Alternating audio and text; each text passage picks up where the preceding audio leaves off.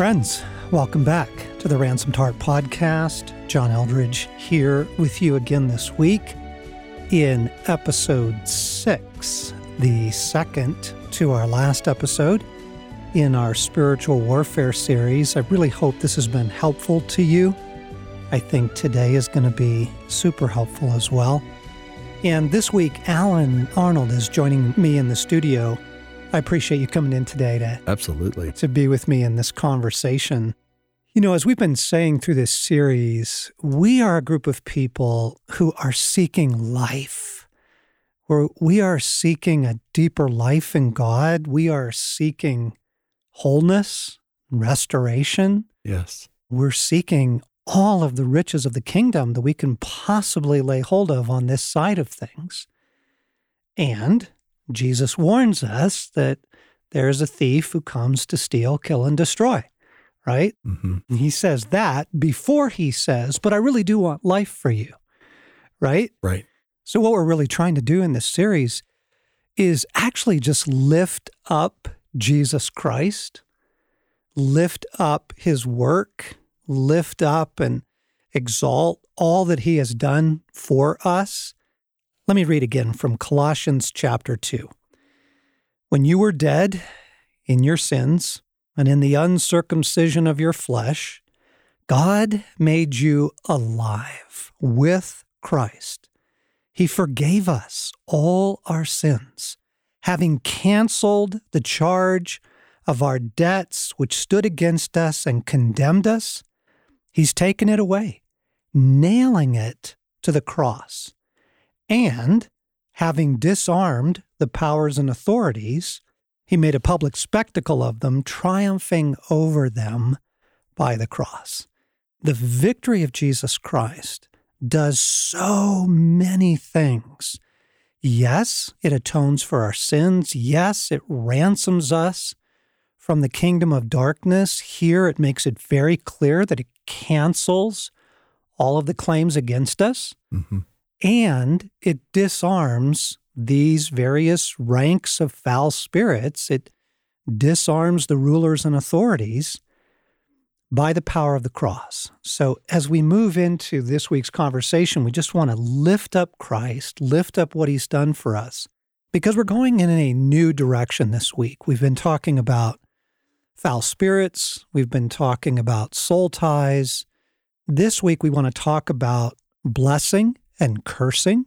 We want to talk about the power of curses, judgments, hatred, envy, and how to disarm it, how the cross of Christ and all that God has provided disarms it. But let me start with a story. Back in the 90s, I was in my young 30s, and I had this experience twice. I was sitting in my cubicle at the large company I was working for at the time, and suddenly I began to have heart pains. And then those heart pains began to go down my left arm and radiate into my left hand. And I'm like, whoa, yikes. These are the indications of a heart attack. Right. Holy cow. And so I was very new in a lot of this material. I didn't really know what to pray, but whoa, Father, Jesus, be with me. What's going on? Pray for your help, God. And it actually continued to get worse. So bad, in fact, that I went over to a colleague of mine and said, I need you to drive me to the emergency. I think I'm having a heart attack. I didn't want to call Stace. I didn't want to trigger a whole avalanche mm-hmm. of panic over something that might not be true. Right. Right. Could have been the oysters I had for lunch. but took me to the hospital. And, you know, as soon as you walk in an emergency and you say, I'm having heart pains and it's radiating down my left arm, I mean, boom, they are on you and you are in a wheelchair and you are back. And it's, you know, all the tests that they do, the EKGs and, and all of that. I was there for a couple of hours. And after a battery of tests, they came back in and they said, you know, Mr. Eldredge, we don't, don't really know what to say to you, but you're fine. And I'm wow. like, oh, that's great. That's great. I, I'm great with that news. You know, we don't know how to explain to you the pain that you're having, but if it comes back, if it continues, obviously, please come back to the ER, but all of our tests show that you're fine. So with that, I went home and by the evening it subsided and and then about 6 months later, maybe less, it happened again. And this time it was fierce. And I actually went back to the same colleague. It was at work again. And I said, Hey, man, it's happening again. We got to go to the ER now. Boom, in the door, in the wheelchair, rushed into the back. And this time they actually kept me overnight. They wanted to do, you know, the stress tests and all that stuff. And once again, after blood work and x rays and a whole, you know, they really kind of did the full palette because I was, mm-hmm. you know, I was returning. Yeah. Nothing. Nada. Nothing. I was fine. And they're like, actually, you know, Mr. Eldredge, for men who come in here, your heart is actually in phenomenal condition. You're as fit as a fiddle. And so I left, thanking God that I wasn't having a heart attack, but also puzzled over this. And I went to get some prayer. I knew enough to say, you know what, this is really suspicious. If there hmm. isn't a medical explanation, you know, in the physical world, well, then let's look at the unseen world. And so went to get some prayer from some folks, and the gentleman happened to have a little bit of experience in this field, and we were praying, and he said, Did you know that there's a curse on your heart? And I said, No, what's that? And he's like, Well, have you ever had any problem with your heart? And I'm like, Well, yeah, I thought I was dying twice. And he's like, Oh, yeah, that's it. He said, Yeah, this is a curse that's been placed on your heart. Wow. And we can break that through the power of the cross because the cross handles things like this. And so we prayed together and he prayed and his wife prayed and Stasi prayed and broke this curse over my heart and I have never had those symptoms again. Never. Never. For which wow. I praise God, wow. right? Right. I'm grateful for that. And friends, the Bible actually takes the world of blessing and cursing very seriously. It is a, an assumed reality in both the Old and the New Testament. And when Jesus says, Bless those who curse you, bless and curse not, he doesn't say, Oh, there's nothing to that. you know, those hmm. curses, that's just a silly thing. Just ignore it. He's right. like, No, no, there's there's a reality here, and I want to teach you how to disarm it. So let's go back, as we've been trying to do in the scriptures, and ground these things in our biblical worldview. I want to go back into Genesis chapter 12. This is the beginning of the narrative of the redemption story. You know, you've had the fall of man, you've had Cain and Abel, you know, you've had the Tower of Babel, all of that in Genesis. And now we're going to get the story of Abram and we're going to get the emerging redemptive plan of God through the people of Israel, which will culminate in Jesus Christ. And here's what God says He says, Genesis chapter 12 Now the Lord said to Abram, Go forth from your country and from your relatives and from your father's house to the land which I will show you. And I will make you a great nation, and I will bless you and make your name great, so that you shall be a blessing. And I will bless those who bless you, and I will curse those who curse you. And in you, all the families of the earth will be blessed. So Abram went forth as the Lord had spoken to him. And, you know, here right away in the beginning of the you know, kind of the serious narrative trajectory, which is going to result in the nation of Israel and the coming of the Messiah, God Himself is taking blessing and cursing very seriously. Right. Right? Again, He doesn't ignore the cursing side. He doesn't say, oh, and if anyone curses you, no big deal. Mm-hmm. Uh, shake mm-hmm. it off. It's not a real thing. He says, no, it's a very serious thing. And in fact, if anybody does that, I myself will curse them. Yeah just you saying this, John, like on the topic of blessings, we hear that all the time. We ask for people's blessing. The pastor of our church or some elder blesses us. I'm really used to that, but cursing, that just doesn't tend to be an everyday category for me of thinking, right, if people have the power to bless you, and biblically that's addressed. Yes. But there's also these things called curses that are happening. And what would you say to listeners who when they think about the category of cursing, everybody's probably thinking, yes. oh my gosh, I've got a curse on me yeah, right now. Yeah. Okay. Thank you, Allen, for that. Because Jesus, even now, we we reject that. We're, we're not going to trigger an avalanche of worry, right. anxiety, panic. Come into our explanation today, Jesus. Come into our discussion, come into the scriptures. And right now we reject fear mm-hmm. and grasping and speculation. We're not going to go on literally a witch hunt. Lord, we're just going to say, Jesus, come and teach us about these things. Uh, ground us in the scriptures, show us the reality, and then show us how it applies to our lives. That's good. So let me try and unpack the category, and, and then we can talk a little bit about how you do identify these, how you know when they're yes. operating, and more importantly, how you break them. So, you know, when you're dealing with foul spirits, you're dealing with living beings. These are fallen angels who have a mind and they have a will and they have reason and they have understanding. However distorted it may be, still, you know, when the demons encounter Christ, they know who he is and they shudder, right? Mm-hmm. And as we were talking about in soul ties, we're dealing with people, again, personalities with a will and and with brokenness who project themselves in unhealthy ways to us. But this is a different category. Allen, just as there are laws to the physical universe, there are laws to the spiritual universe. So in the physical world, God created a, a world that has laws to it, yes. right? So you have a law yes. of gravity. Drop that basketball, it's gonna it's gonna drop. Fall out a second story window, you're gonna get hurt. You know, nobody floats, everybody drops, mm-hmm. and everything drops. You know, there are there's the second law of thermodynamics. There's the law of entropy.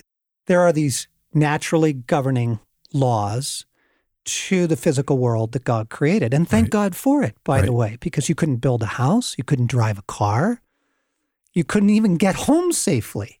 You yes. know, if we didn't understand that there were principles and structures built into the natural world that mm-hmm. allow us to operate in it. So, just as that's true of the physical world, it's actually true of the spiritual world. Paul says in Romans 8 1 as he is announcing this tremendous victory that's been won for us in Christ, he says, Therefore, there is now no condemnation for those who are in Christ, for the law of the Spirit of life in Christ Jesus has set you free from the law of sin and death. So the scripture acknowledges that there are these operating principles. In fact, back in the redemption story, God had warned that the soul that sins will surely die. And so sin enters the world through Adam, death through sin, and that's got to be undone somehow. So he's got to come in.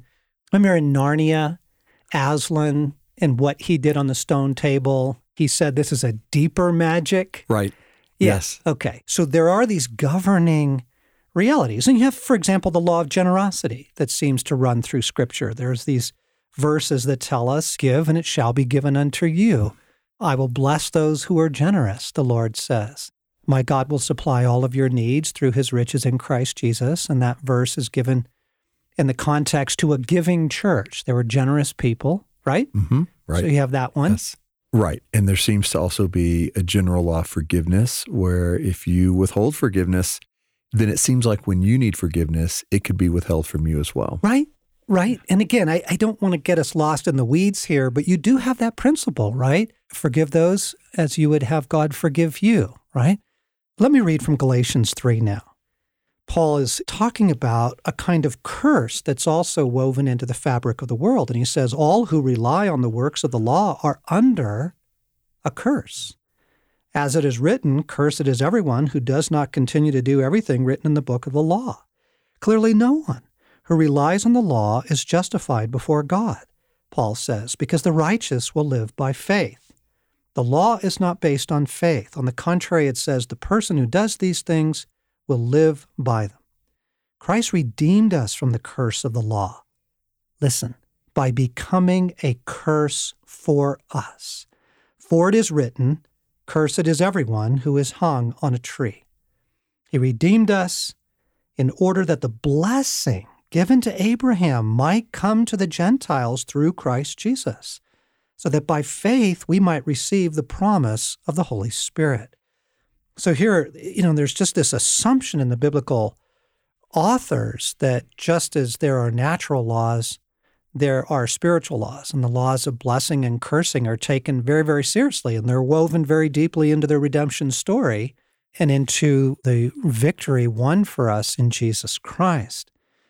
And so, what I want to say is, as we seek to live into our restoration and as we seek to spread the gospel, this incredibly good news of restoration available to us in Jesus, we're going to encounter different types of opposition that we will have to deal with. And we've been talking about, you know, the attack of the enemy and foul mm-hmm. spirits. We've been talking about soul ties with people and how their warfare can jump on you.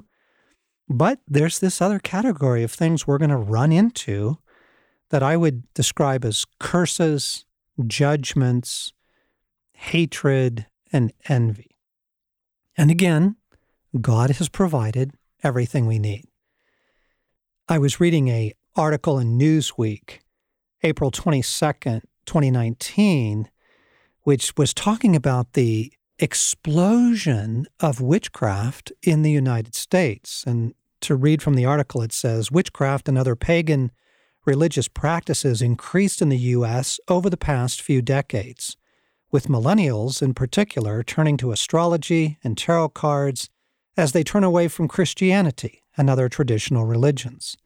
The number of witches and Americans practicing Wicca religious rituals increased dramatically since the 1990s, with several recent studies indicating that there may be at least 1.5 million witches across the country. The increase has been led by a rejection of mainstream Christianity among young Americans as well as a rise in occultism. With 1.5 million potential practicing witches across the U.S., witchcraft has more followers than the 1.4 million mainline members of the Presbyterian Church. That blows me away. Right? Wow.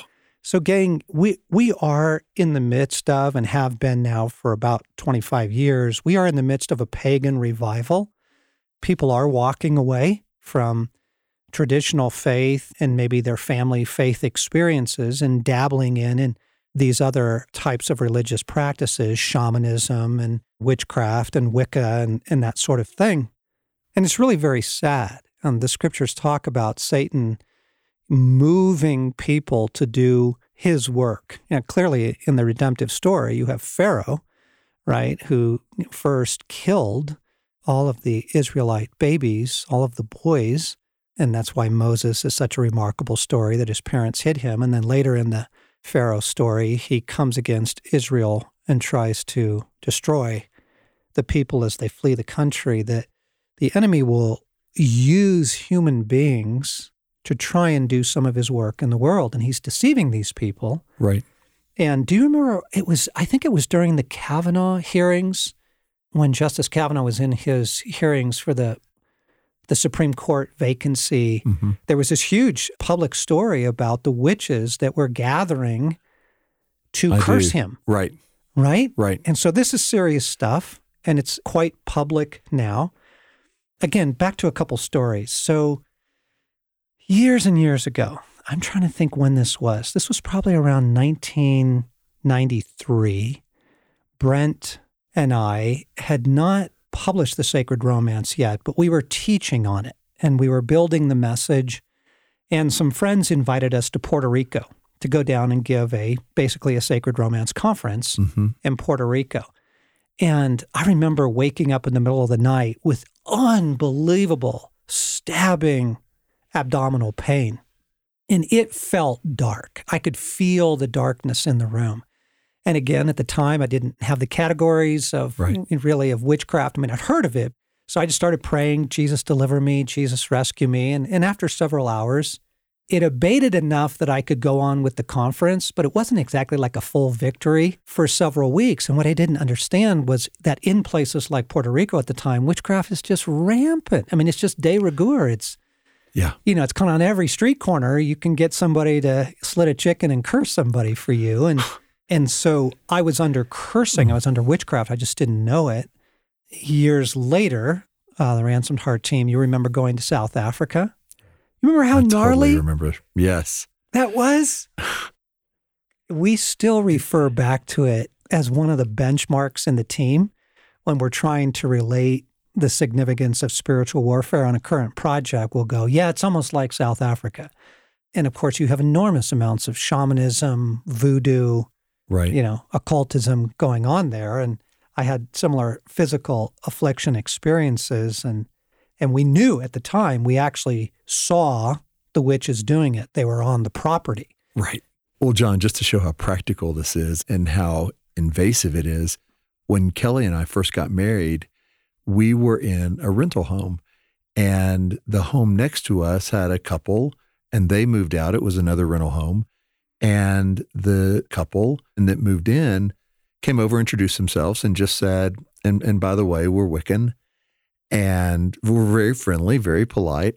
But once a month, they would have a gathering where 50 or so cars would park out in the street Yikes. and they built a fence. It was like five feet, and they built one that was eight feet. But you could hear them gather in the backyard, and there was a kettle, and there was smoke, and there was chanting. And I mean, this is this is our next door neighbor. This is this is a f- regular suburban neighborhood To- totally regular suburban neighborhood. in middle America. in middle America. And what made it a little more tricky was uh, they were both police officers of the city. And so, So if something went wrong, you weren't going to call the cops. and so I would just be in my backyard mowing the yard and she'd get on a little ladder and pop her head over the fence once a month and say, Hey, Allen, just letting you know we're having our gathering tonight. If you hear some noise and hear some things. And I was like, Whoa, Kelly, bring the dog in because I don't know what's smoking in the kettle, but it was bizarre and it was unnerving. And yet it was every day, an And- everyday occurrence. And unfortunately, it's more than that. It's more than bizarre and unnerving. The enemy will move these people to perform actual curses on you, and particularly against Christians. And it might be against the Christians in this city, Mhm. kind of general curses, or it may be cursing a specific church that's doing remarkable evangelistic work. Or oftentimes, these folks don't know fully what they're doing, but the enemy and the demons involved will move them to do this. And again, before we start freaking out here, I just I want to declare the power of the victory of Christ against this. Back in Ezekiel 13, it says, Therefore, this is what the sovereign Lord says I am against your magic charms, with which you ensnare people like birds, and I will tear them from your arms. I will set free the people that you ensnare. I will tear off your veils and save my people from your hands, and they will no longer fall prey to your power. He's rebuking the Mm. pagan witches. He says, Then you will know that I am the Lord, because you disheartened the righteous with your lies when I had brought them no grief, and because you encouraged the wicked not to turn from their evil ways and so save their lives. Therefore, you will no longer see false visions or practice divination. I will save my people from your hands, and then you will know that I am the Lord. And actually, this is a rebuke to women at the time in the people of Israel who had turned to these other practices. And you see it going on all through the Old Testament, even up to the point of human sacrifice. Isaiah 54 17 is another one of our favorite verses when we're dealing with this stuff.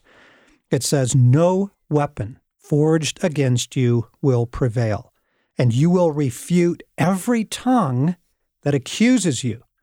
This is the heritage of the servants of the Lord, and this is their vindication from me, declares the Lord. So I just want to announce that over this conversation to just continue to direct this towards the light and towards the truth and not into darkness. So, coming back to the heart attack uh, episodes I was having and going to some people who had a little bit more experience in this than us and asking them to pray for us, what we did was actually very simple. We simply brought the victory of Christ directly against curses. And, you know, Jesus says, bless those who curse you. So we begin by blessing. Lord, we bless whoever it is that's done this. Uh, we don't rage against them, we don't curse them in return. And that, in fact, is a very disarming step in itself Forgiveness and love is a very disarming step against evil. Yeah. So we bless those who curse us, and then we bring the victory of Jesus Christ against the curses. Because as Galatians 3 we read earlier, it says, Christ redeemed us by becoming a curse for us. So bringing the cross of Christ, bringing the blood of Jesus against all forms of cursing, disarms the power of these things in the spiritual realms.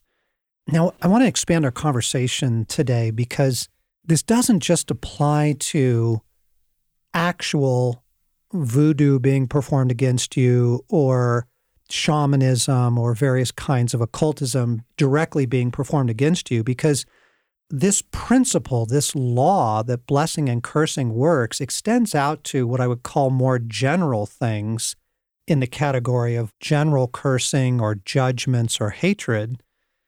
Do you remember Morgan used to always get sick Mhm. at retreats? Right. And it's a story that he's told on the podcast before, so I'm not outing him on this. But remember, we were up at Crooked Creek one camp and he asked for prayer.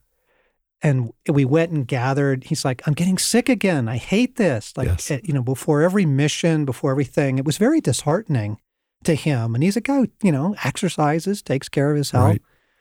So we gathered around, just the team, and we're praying for him, praying for his body, praying for his health, praying against the whatever the physical thing is. And I could tell, I just kind of could sense from Jesus, this line of approach was not going to work. And there were, you know, everybody was loving and praying and intervening. Remember that? Uh, totally. Stop the conversation. I said, guys, I'm so sorry to interrupt the prayer, but here's what I'm here's what I'm hearing from Jesus. Jesus wants me to ask you a question, Morgan. And the question was, how do you feel about your body? And you could have heard a pin drop. Remember what he said? He said, I hate my body. Right? Yeah. Yeah. And I'm like, wait, what? You hate your body? He's like, oh, yeah, I hate my body. I've hated my body for years. And I'm like, so you understand that no amount of prayer on our Hmm. part is going to be able to Hmm. help you right now while you are cursing your own body. Right? Right. And so we have this beautiful time of prayer where Jesus, intervening for Morgan, invited him to break the agreements he he'd made with hating and judging and even cursing his own body. And having done that, I mean, broken those, then we were able to usher in the goodness and the love and the and the restoration and the physical Mm. life. And Mhm. so what's that from witchcraft? No, that was actually from Morgan in this general category of blessing and cursing. He wasn't blessing his body, he was hating it, judging it, cursing it, and he kept getting sick. So, little footnote there be careful that you don't curse yourself, dear ones.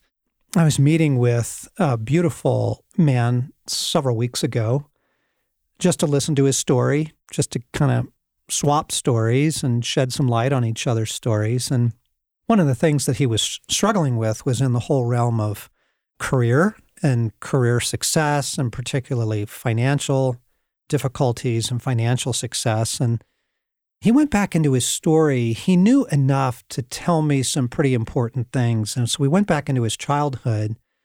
He was raised in destitution. And I think when he was something like eight years old, his father called him in and said, I'm not going to be able to provide for you. So you'll have a roof over your head and some food on the table. But if you want anything else, if you want, you know, shoes or clothing or anything, you're going to have to provide for yourself Wow. to an eight year old boy. Mm. And the message from his dad was you are not protected, you are not Mhm. cared for, you do not have a father who blesses you, you're on your own.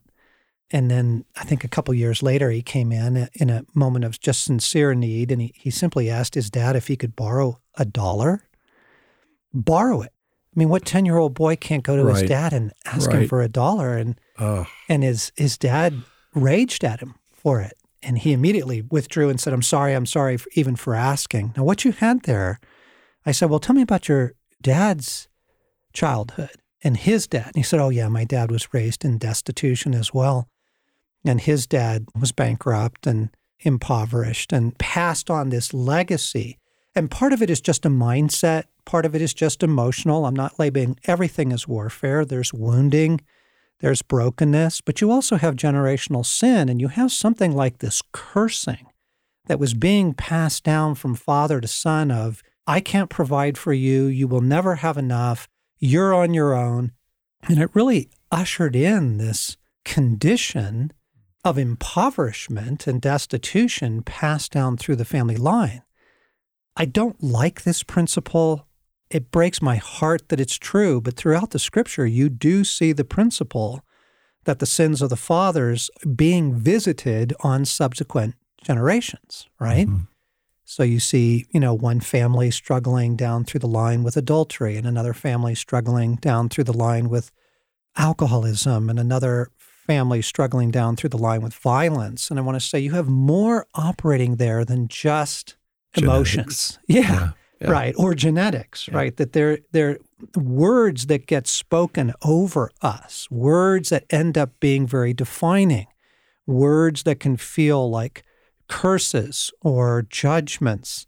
And this is very, very common. Uh, the number of stories I've heard from people, words spoken over us by a teacher or a doctor or a coach, someone in, in authority over us, someone who we're looking to right. for counsel, direction, guidance. And the doctor who says, Oh, you'll never walk again.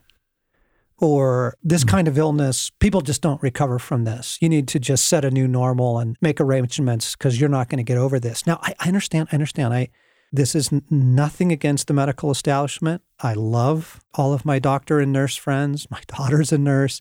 I have benefited immensely from sober medical counsel. Mm-hmm. And you do want your doctor mm-hmm. to shoot straight with you and, and not, you know, hide the facts. But you need to be careful of the kind of words that get spoken over you. Yeah. You know, the coach that says, You'll never be an athlete right? Yeah. You're just an uncoordinated kid. Find something else to be interested in. Or the teacher that says, you'll never be a musician. You can't even hold a note. Right. John, I remember my dad, he has since passed away, but he was in our home probably, um, oh, four or five years into our marriage. And Kelly and I and my father were sitting around late at night talking.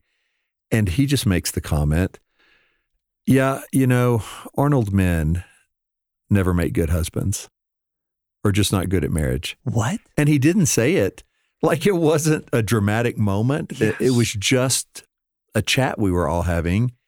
And Kelly and I had brought up something about marriage, and he wasn't saying it, it didn't feel like it was aimed at me. It was just a fact he was saying, pronouncing in the room. And I'm sure it had more to do with his own experience with a failed marriage and other but, things.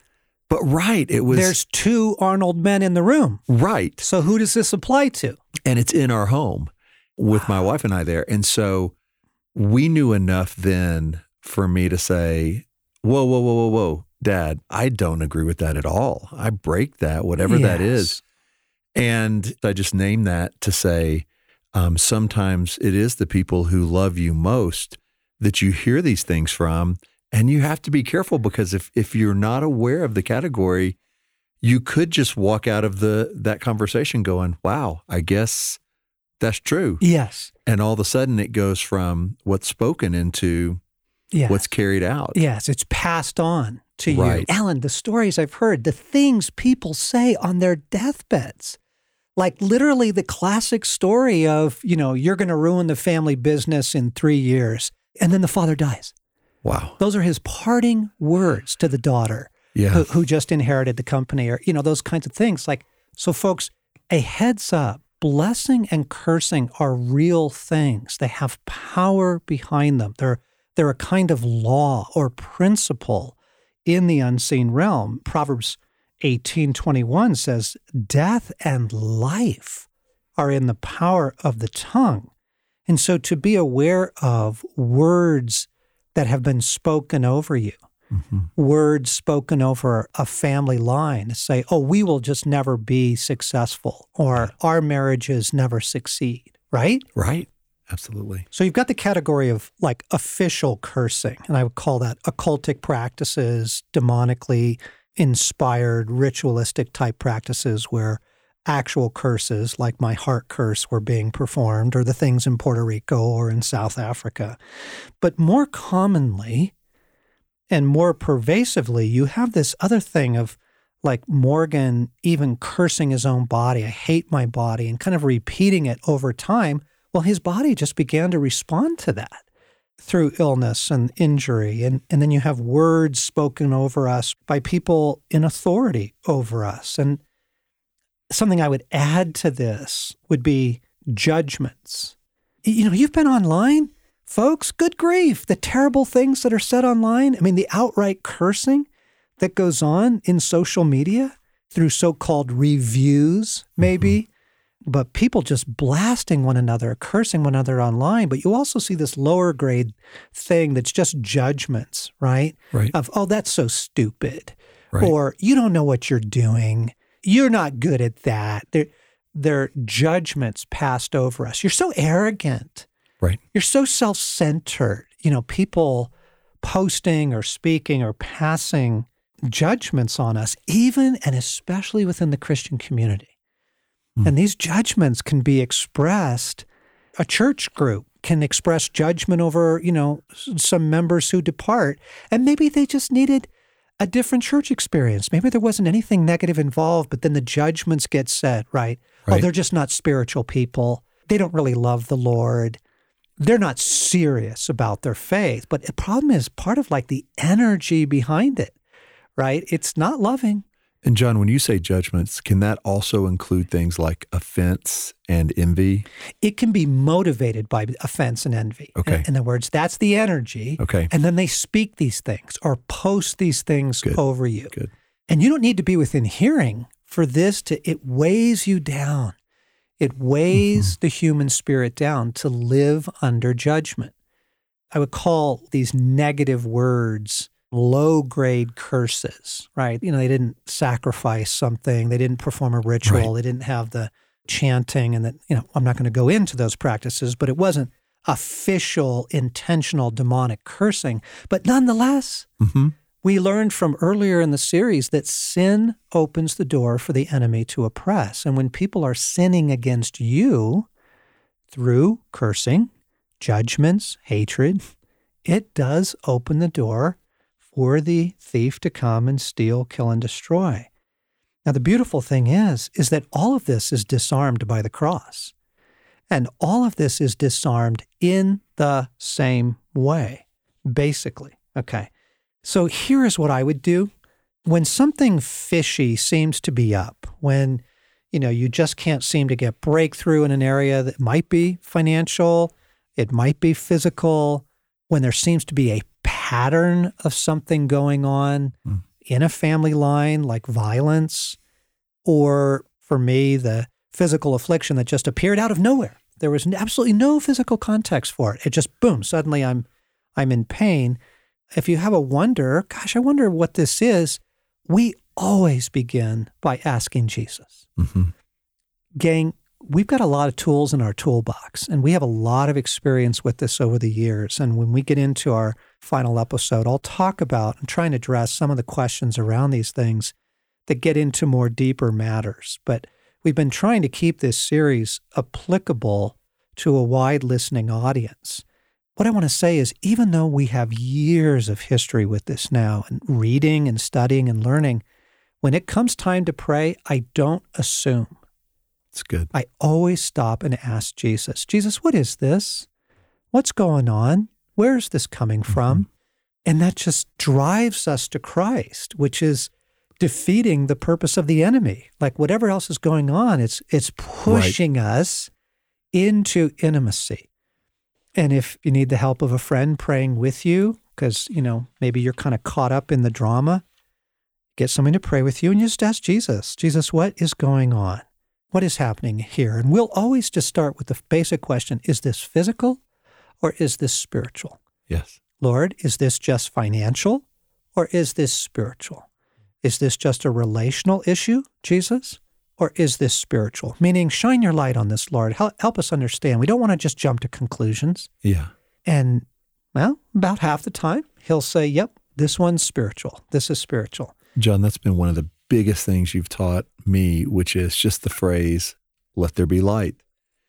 Because no matter what's going on, that's what we really need. We need God's light.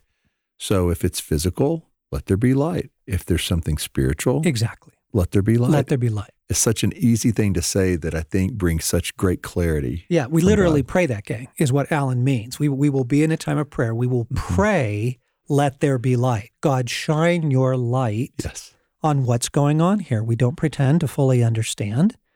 And even if we have some hunches, Lord, we, we want to walk with you. We want to grow. We want to be disciples. We want to learn from you, Jesus. So teach us, Lord, teach us. And it's also really good to first turn your attention to Christ. We- We're not, we're not focusing on darkness. We're focusing on the wonderful, fabulous reign of Jesus and all that he has accomplished through us and all that he has accomplished for us and in us through the cross, through the resurrection, and through his ascension. And so we'll stop and pray. And then if we do hear, yep, this one, this one is a curse, or this is coming in from words spoken against you, or this is you're experiencing, you know, the fruit of people's judgments against you. If we kind of hear the this category, which is not a, it's not a demon, it's it's the blessing cursing reality, then we apply the work of Christ to it very specifically as we've been reading these scriptures. You know, we will quote Ezekiel 13 where God says, "My people will no longer fall prey to your power, and then you will know that I am the Lord." You know, we'll pray Isaiah 54, 17, no weapon forged against us gets to prevail. This is the heritage of the servants of the Lord. This is their vindication from me.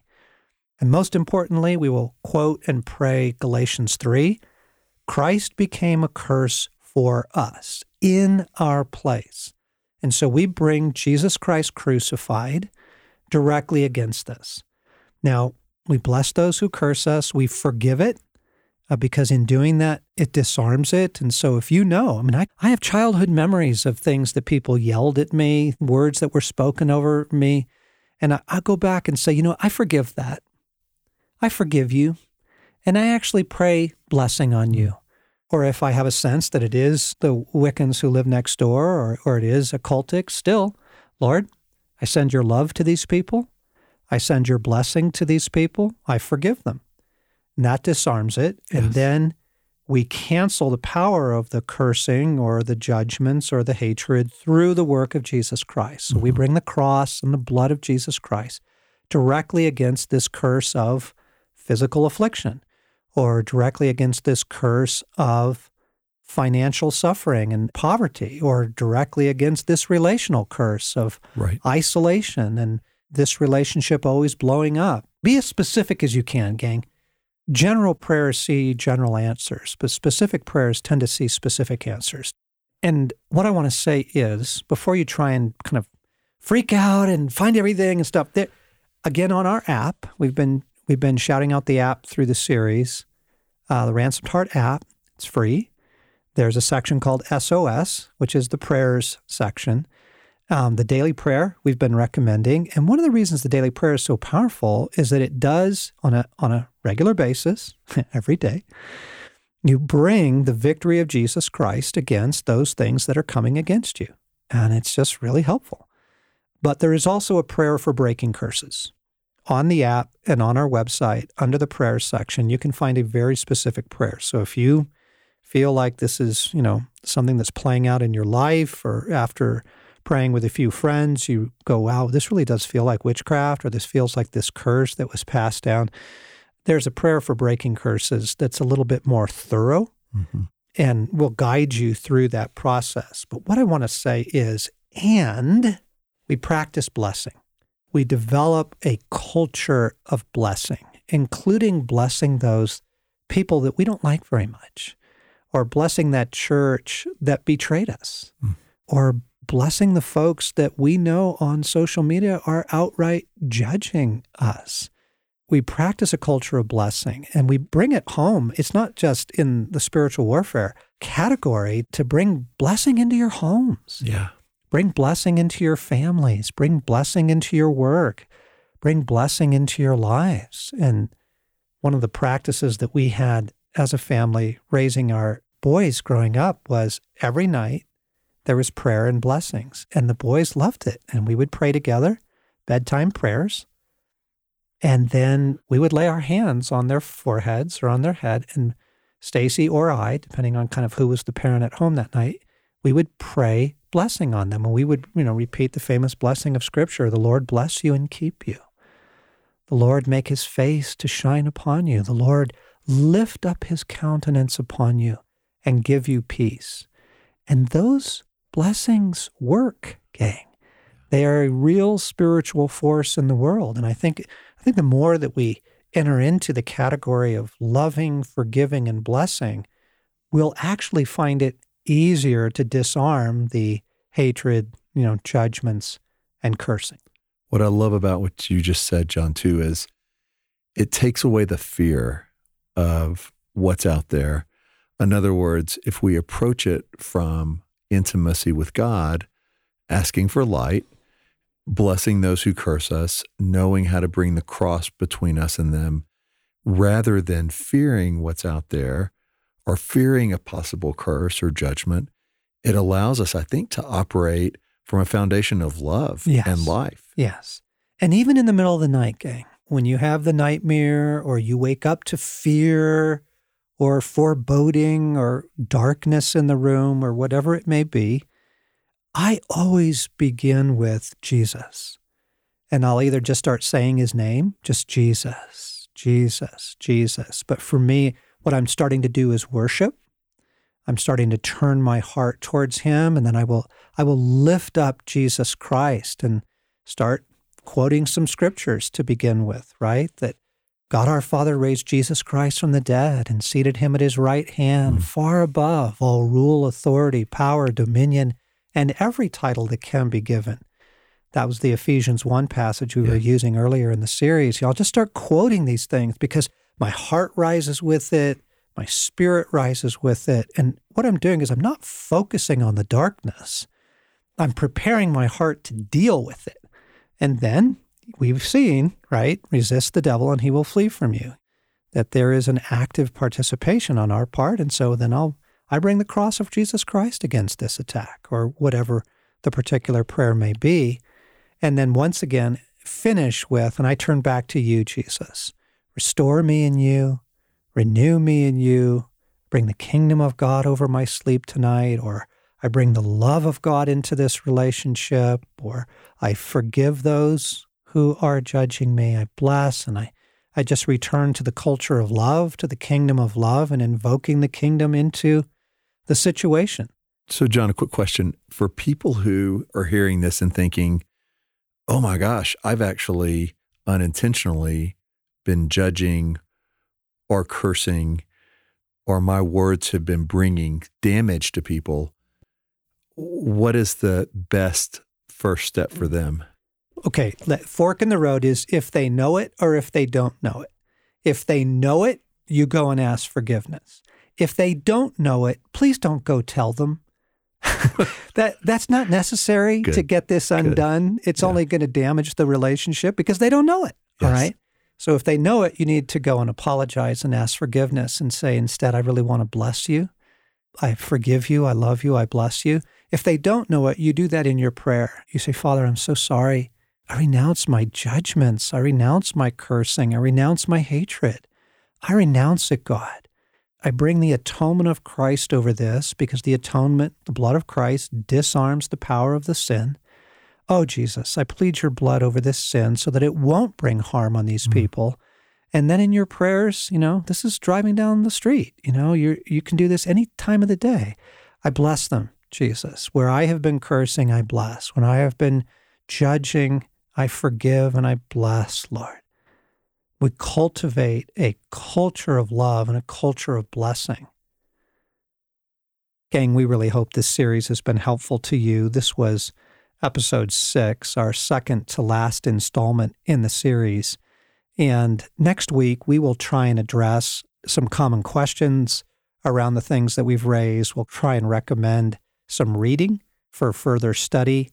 But in the meantime, may the Lord bless you and keep you. May the Lord make his face to shine upon you. May he lift up his countenance upon you and give you peace.